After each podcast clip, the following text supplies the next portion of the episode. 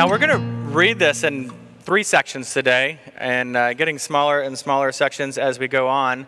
Uh, I want you to pay very close attention as we read this first section, which will cover the first nine verses. It's uh, really interesting, but uh, really just try to try to focus. I know uh, our daughter came home one time when she was in like preschool, and and we told her to focus, and she did this. She goes, "Focus," and so I think that means uh, we still do it in our house when it's time to focus. You have to squeeze your hands together and stick them to your mouth.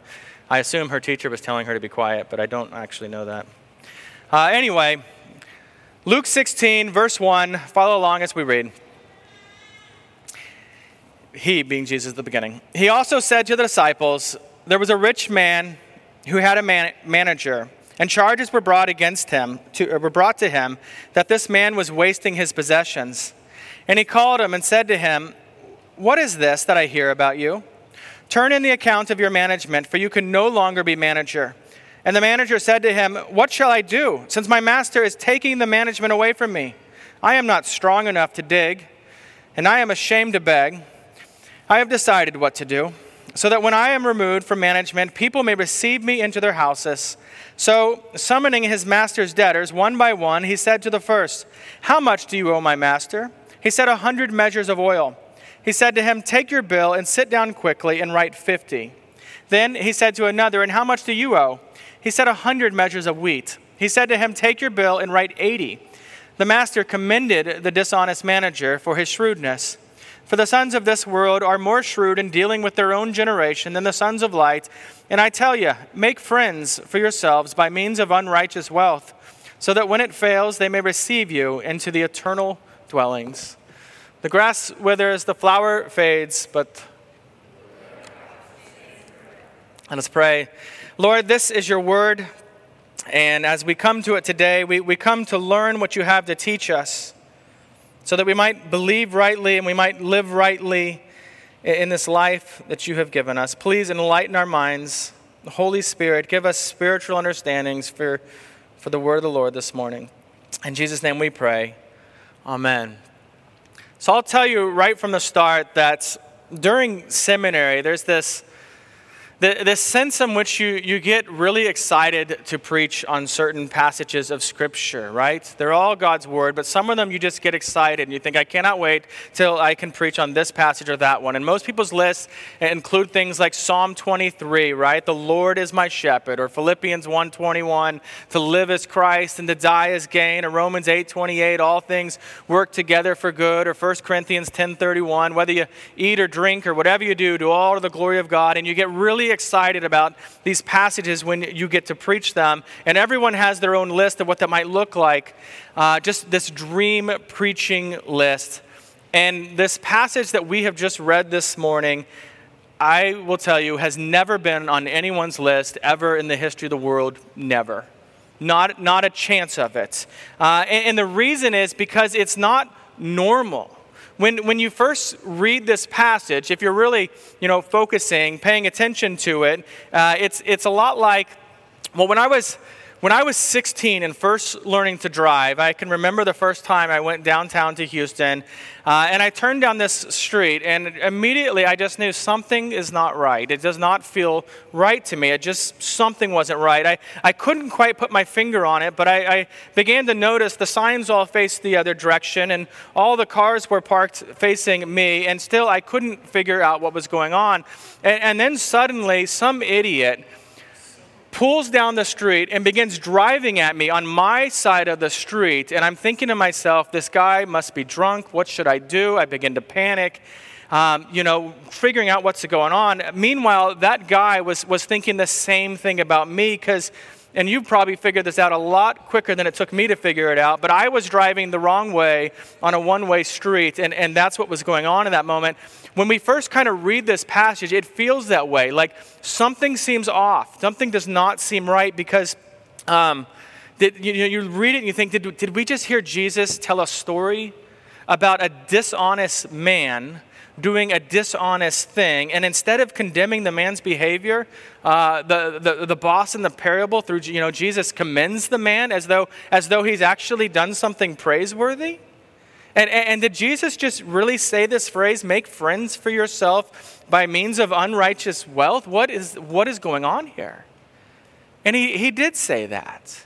Now, and I, I, tell you that, you know, that's it's it's such a weird, strange passage, and that's the reason no one reads this. It's on no one's list that thinks I cannot wait to preach on that passage because it's it's notoriously difficult to understand, and yet here we are, right?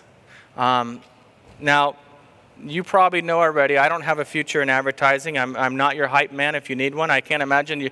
I just got you really excited about the passage before us. Uh, but I want you to remember that this passage, as strange and weird as it is, is part of God's Holy Scripture. This passage, as strange and unusual as it might be, is, is like all the others in the sense that it is breathed out by God. It is profitable for teaching, for reproof, for correction, and for training in righteousness. So that, that you and I, right, all of us who are looking to follow Christ, who are following Christ, um, can, as 2 Timothy 3.17 says, be complete equipped for every good work. So, so we, we need to understand that. And, and we're going to unpack this then, because when you're committed to expository preaching, you can't just skip the weird stuff. Uh, I don't think you can. And because Jesus has something to teach us in this passage. So let's get to it. Um, here's what's going on uh, the situation that Jesus is speaking into, the Pharisees are still there, uh, but now he's changed his focus. He's speaking to the disciples at this point, and he's telling a, a parable, right? A story that has uh, an earthly story that it has a spiritual meaning. Uh, and here we see a business manager is caught, as verse 1 says, wasting his boss's finances. And the word wasting here, that's the, the same Greek word that's being translated that we saw back in the prodigal son when it was translated as a, that he squandered all of his property when he went to the far country. In, in other words, what we're seeing here is he's mismanaging the, his boss's funds in, in some intentional, dishonest way. And, and this shouldn't surprise us. These things still happen today. Uh, Enron, Bernie Madoff. And in fact, just last week, I, I, I saw a story of uh, a Texas bank manager who uh, actually let the, lit the bank on fire while she was trying to burn up all these files that would prove that she had stolen $11 million uh, over some years. She, she ends up burning it all down. Uh, anyway, the, the boss in the parable, of course, fires the manager, and the man's response uh, to being fired is, is, is kind of funny on some level. It's pathetic on every level because you begin to see he's this white collar worker, he, he, and he just can't possibly see how blue collar work might be in, in, in his future. And so he's kind of saying, you know, it's, it's, uh, I'm not strong enough to dig holes because, uh, you know, he works in the first century equivalent of a, a cubicle. And, and then he comes around to say, I can't beg because I, am too proud, right? That would be too shameful. Uh, never mind that he's just gotten caught squandering and dishonestly managing his, his boss's money, uh, but begging's just below him. And, and yet he's got this plan. He thinks if I, fa- if I act fast enough, then, then I can do something in the favor of my clients so that they will actually do things for me later on once I'm fired. And, and so his plan is dishonest, uh, and that's clearly becoming his thing. The, plan will accomplish what he wants to accomplish, though uh, make friends who will help him out once the time to be manager has fully run out during his time of unemployment. Uh, and so, indeed, he does act quickly. He lowers a, a few people's bills significantly, which he can do since the boss has no idea what anyone owes. He's the one who knows this. He can switch these things. And it's a massive discount that we're talking about nearly a, a thousand gallons of oil and a hundred measures of wheat. Uh, anyone who knows what a measure of wheat is? Anyone? No. Um, what if we translated that to bushels, right? A thousand bushels of wheat. You know what that means. No one else knows. It's a farmer term. Uh, the ESV, I kind of love the way down there in the footnote actually converts it, right? One to bushels, which only, only Bill knows. Uh, and then he converts it also over to liters, which, if you're American, means nothing to you. Uh, it's not real helpful at all. I've never used a recipe that included bushels or liters in it. Um, but, but we do use cups. So to put this in perspective, he reduced the wheat that they owed uh, down 147,000 cups of wheat. Or you could put it into gallons. It'd be about 9,000 gallons of wheat. So you're talking a lot. Again, it's hard to picture any of this, though. Probably best to put it in financial terms. Uh, what we're talking about is, is a total of uh, about a year's worth of salary that he has just discounted them. That's, that's you know, better than the 20% off at Bed Bath & Beyond. so the clients are certainly grateful to him. They're going to feel indebted to him afterwards, and that's what he's going for, right? He's, he's aiming for his future to somehow be, be safe.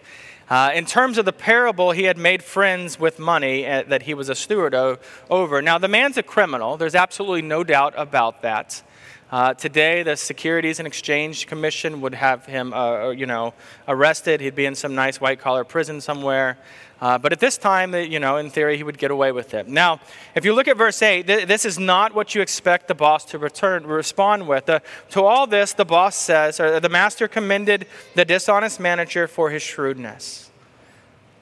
You've cheated me, and then you cheated me again. Well done. Well done. That's kind of his response. The, the, the master should be absolutely furious at this man, and maybe Maybe he was, and we're not seeing that, right? But on, on some level, he also sees what he's done and, and, and that he's been outwitted, and there's some aspect of thinking, okay, I didn't see that coming. Well done. Like that was, did not see that coming.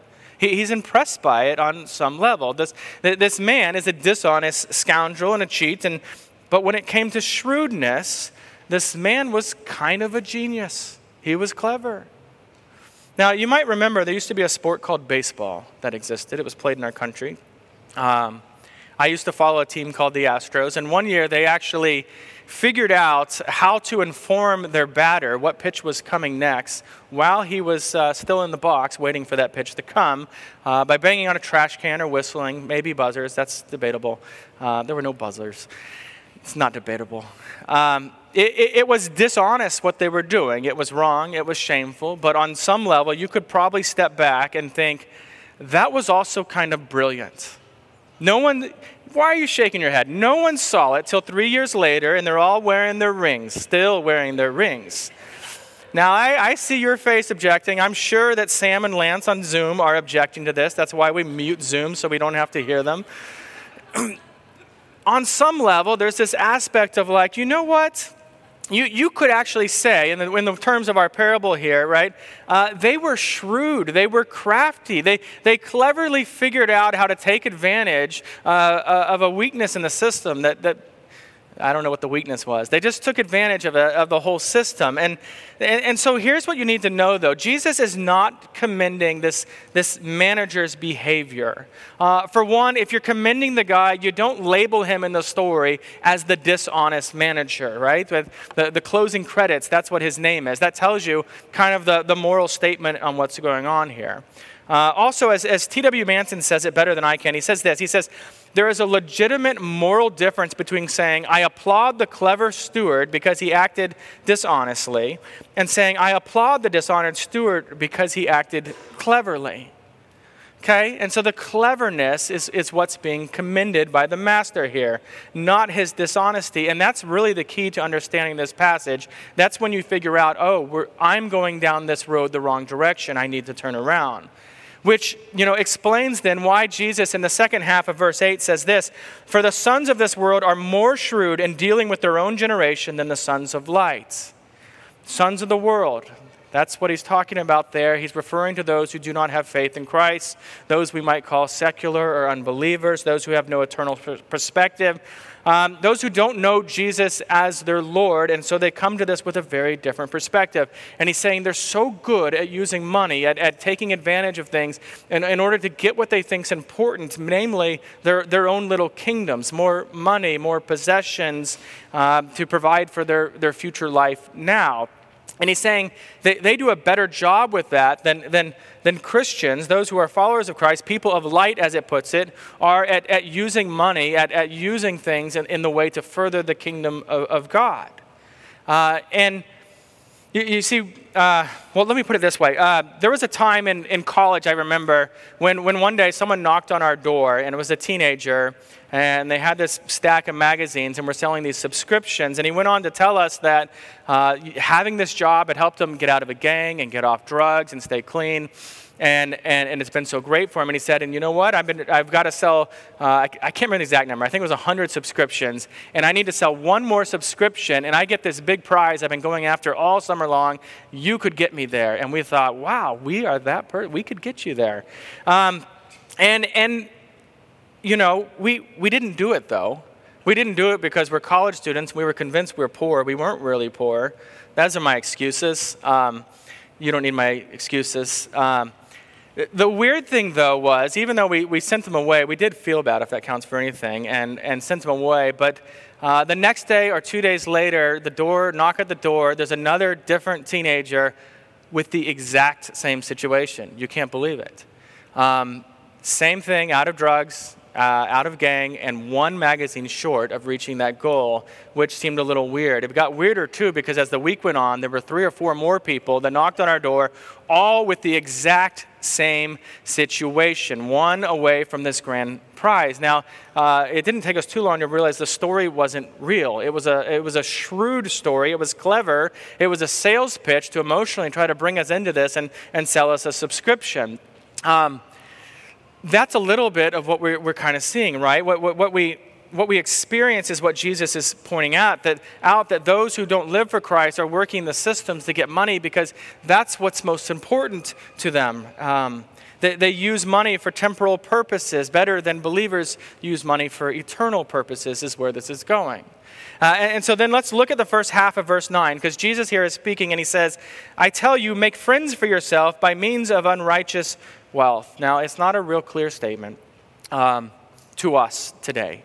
Unrighteous wealth is, is translated from this, this word mammon, uh, meaning not just our money, but all of our possessions. Anything that has financial value that when you die is going to stay right here on planet Earth, uh, away from you. That's, that's what he's talking about here when he says mammon, money, right? Uh, and, and, when he says make friends, he's referring all the way back to verse 4 to, to secure a place where you're going to be welcome in to the place where, where they are, right? As a, a, the same way the manager was. And so Jesus is telling his disciples to, to use money for eternal purposes here. Be, be wise in the way that money is used. Make friends with eternal dwellings, and he means the kingdom of God. Uh, and, and so then you know, before we move on, though, quick, quick survey. On the back of your bulletin today is a quote from Jim Elliot. Uh, how many of you are familiar with that? He is no fool who gives what he cannot keep to gain what he cannot lose.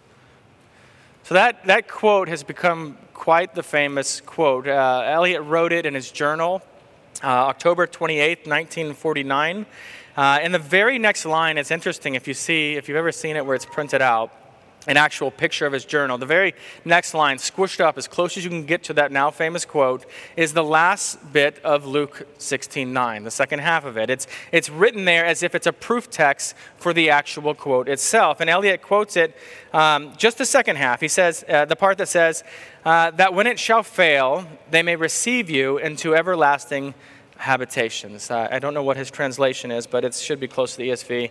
In other words, what we're seeing here is, is, is Jim Elliot absolutely understood this. Um, to spend the wealth you have, the money you have, the time you have, the skill you have, give that stuff, invest that stuff, spend that stuff for the purposes of the kingdom of God to make eternal friends, as the way Jesus is putting it in this parable. And, and most likely, by friends, Jesus means fellow humans, okay? Fellow humans, someone that, that you might actually meet in eternity, and, and, and they might thank you because you shared the gospel with them.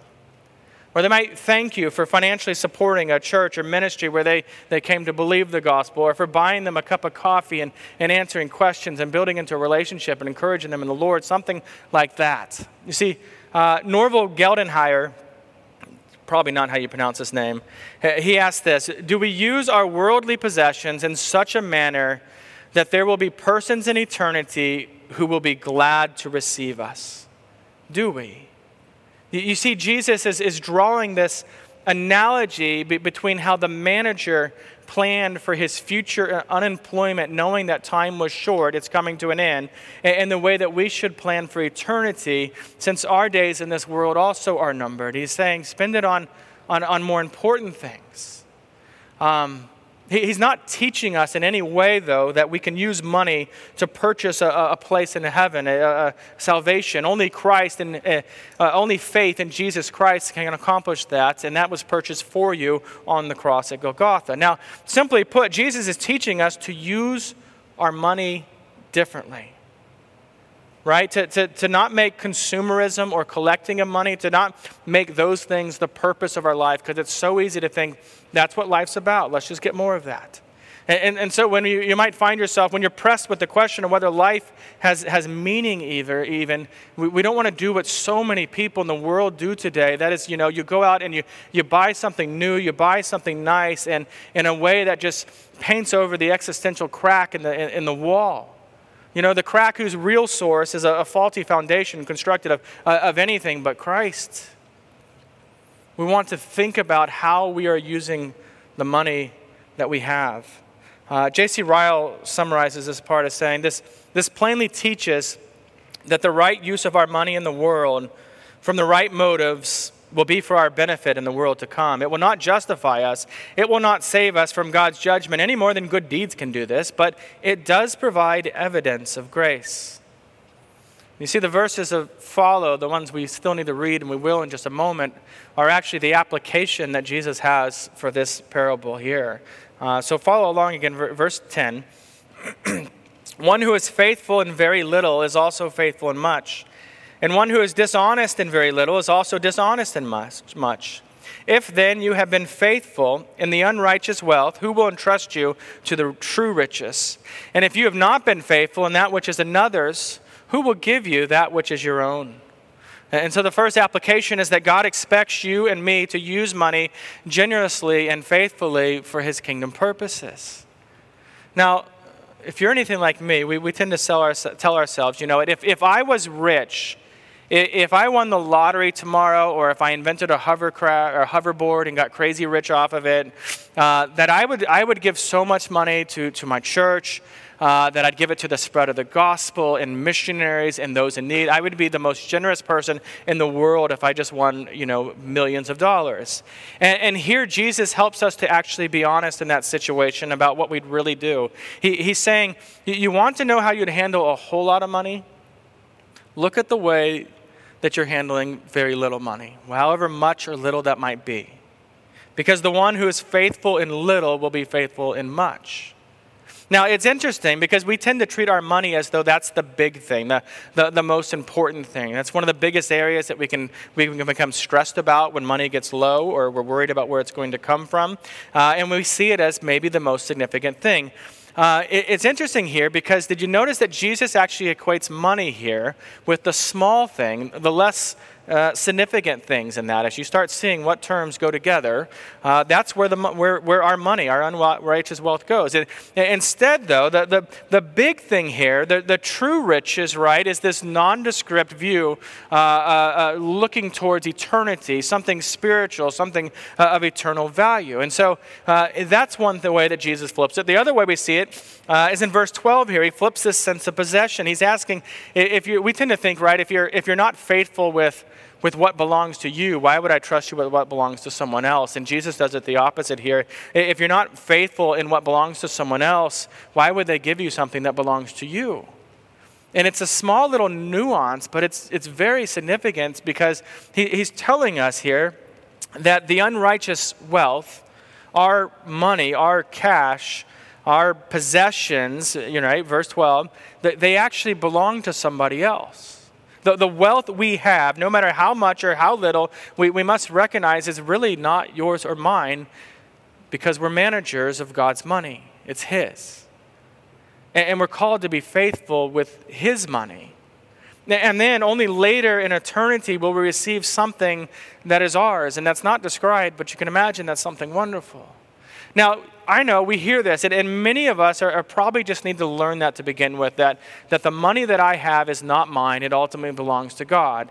And, and others of us probably know that. We've heard that intellectually, we know that, but, but really we need to believe that, to, to live with our money that way. And that's a much harder thing to do. Parents, um, is this part of your children's discipleship? To teaching them to be faithful stewards of however little money they get, however it might be, little chores, allowance, whatever it might be, uh, teaching them even at a young age to take a portion of what they have and, and to generally give it to, give it to the purposes of, of God's kingdom, to, to teach them at a very young age how hard it can be to steward money instead of possess money It is so difficult. But also teaching them how rewarding it can be to invest your money in godly purposes.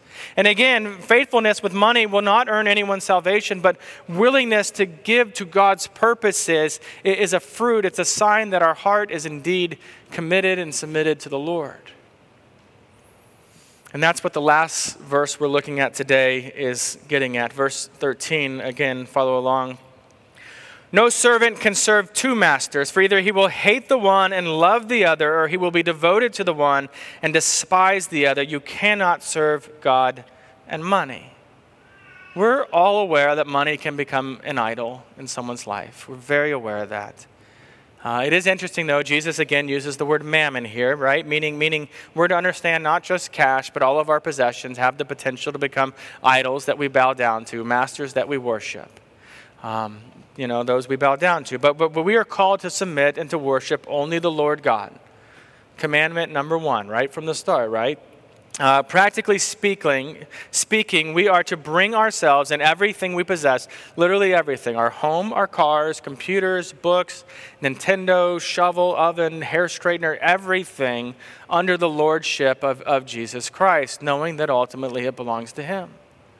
And, Jesus is very clear here. We, we cannot worship God in wealth. And, and I want you to notice something. He's not saying you shouldn't worship God in wealth, but you can't. You're actually incapable of doing so.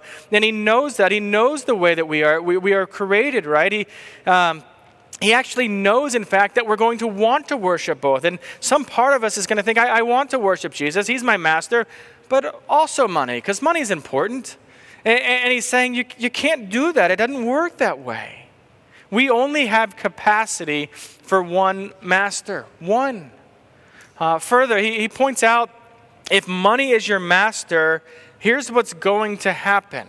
You are going to hate God. You are going to despise God. Verse 13, that's what it says there, right?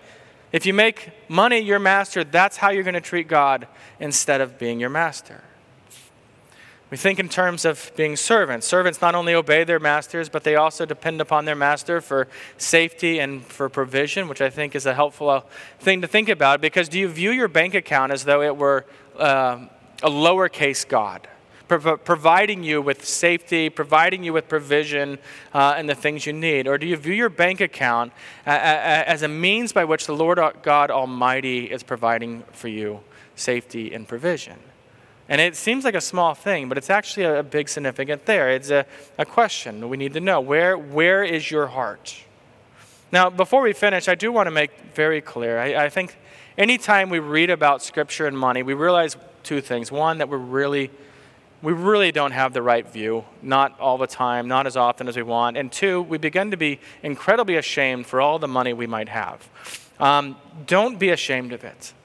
The wealth you have is a, a, good gift of the Lord to you that He has made you a manager of. Do not be ashamed of that. But, but also remember that wealth can and should be used for spiritual good. It's a tool, and, and we need to be thinking deeply on how to best use that tool for kingdom work. And that might mean just starting with the mindset, a, a posture of heart that, that confesses often to God in prayer Father, this money in my account and my wallet is, is your money. Help me to really believe that. And the next question we might be praying is, is Lord, how would you have me to invest this money? And I think that's where it really becomes this incredibly difficult question because where we always want to go with that is, is think, okay, I give to my church, uh, I give to RUF and Cru and the missionaries. That's, that's kingdom use of money and then the rest of it's mine. And they're so separate that we, we really struggle to think of anything. Those are good things to give it to. Um, they're on the Zoom. I'm not saying not to give to Cru or RUF or your church. Um, but it's good for us to understand something here that when Jesus speaks these words first to his disciples in this moment, he did not have funding vocational ministry in mind because that wasn't even a thing yet.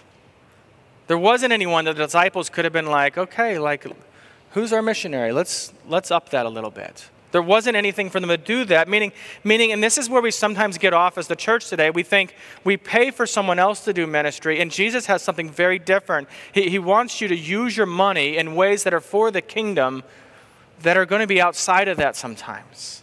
right? There is a way to use money for God's eternal purpose that is not supporting vocational ministries. And, that's what I want us thinking on and, and discussing this week. This is where, you know, how do we invest our money in eternal purposes?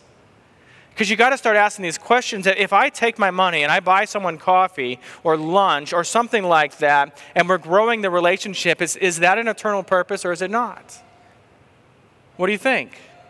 I see one head shaking, the rest of you not so sure. What, what if you bought a, a, gift card for a friend that you know has really just been down on something and you wrote a note of encouragement? Is, is that an eternal value? Is there use in that money that way? Or, or would meeting a financial need of someone and, and just maybe telling them, you know, perhaps the Lord gave me this money so that I could help you out in this moment. Would, would that be a wise use of God's money? You see, what the Lord has, has taught us in, in this passage has to be discussed further. My, my notes abruptly end right here, not because I got distracted or never finished them, but, but because there's this, this difficult thing to know how do I actually apply this to my life and, and think outside of that box. If I don't just pay someone who's in vocational ministry, how do I use this money that God has made me a manager over for, for eternal purposes? And it's important because it brings you back into remembering that, that the ministry to the world that, that God intends his people to do was intended to be done by all the people in the church, not professionals. And, and that's where we're kind of going to leave you here today. And I know you're thinking, well, that wasn't a good application. That really stunk. Um, I want you to apply it. And so we've got this, this list of questions that we've been doing the last few weeks. We put on the front page of the website, and I know uh, if you're like us, it is so easy to just never come back around to them and just forget until you get here the next Sunday and like, oh yeah, we should have done that. Um, I understand that, but I, I, really mean this. Take some time and think about this because, you know, this whole parable of Jesus is leading us somewhere to think about deeply, and, and that's going to apply in your life in some way. And, and it's going to take discussion and, and prayer to come to those answers. And so I, I really, really want you to do that. And if you don't have anyone to do that with, uh, give me a call at the end of this week because I'll be on a bike tomorrow morning in the middle of Missouri. Uh, but give me a call. I'll gladly uh, discuss this. I would enjoy those conversations. So that is the weirdest end to the sermon because I have no notes. That's just the end. Let's, let's pray. Uh, gracious Lord, money's not evil. It's not. Uh, but it certainly can be used for evil. In our hearts, we can begin to look to wealth instead of you.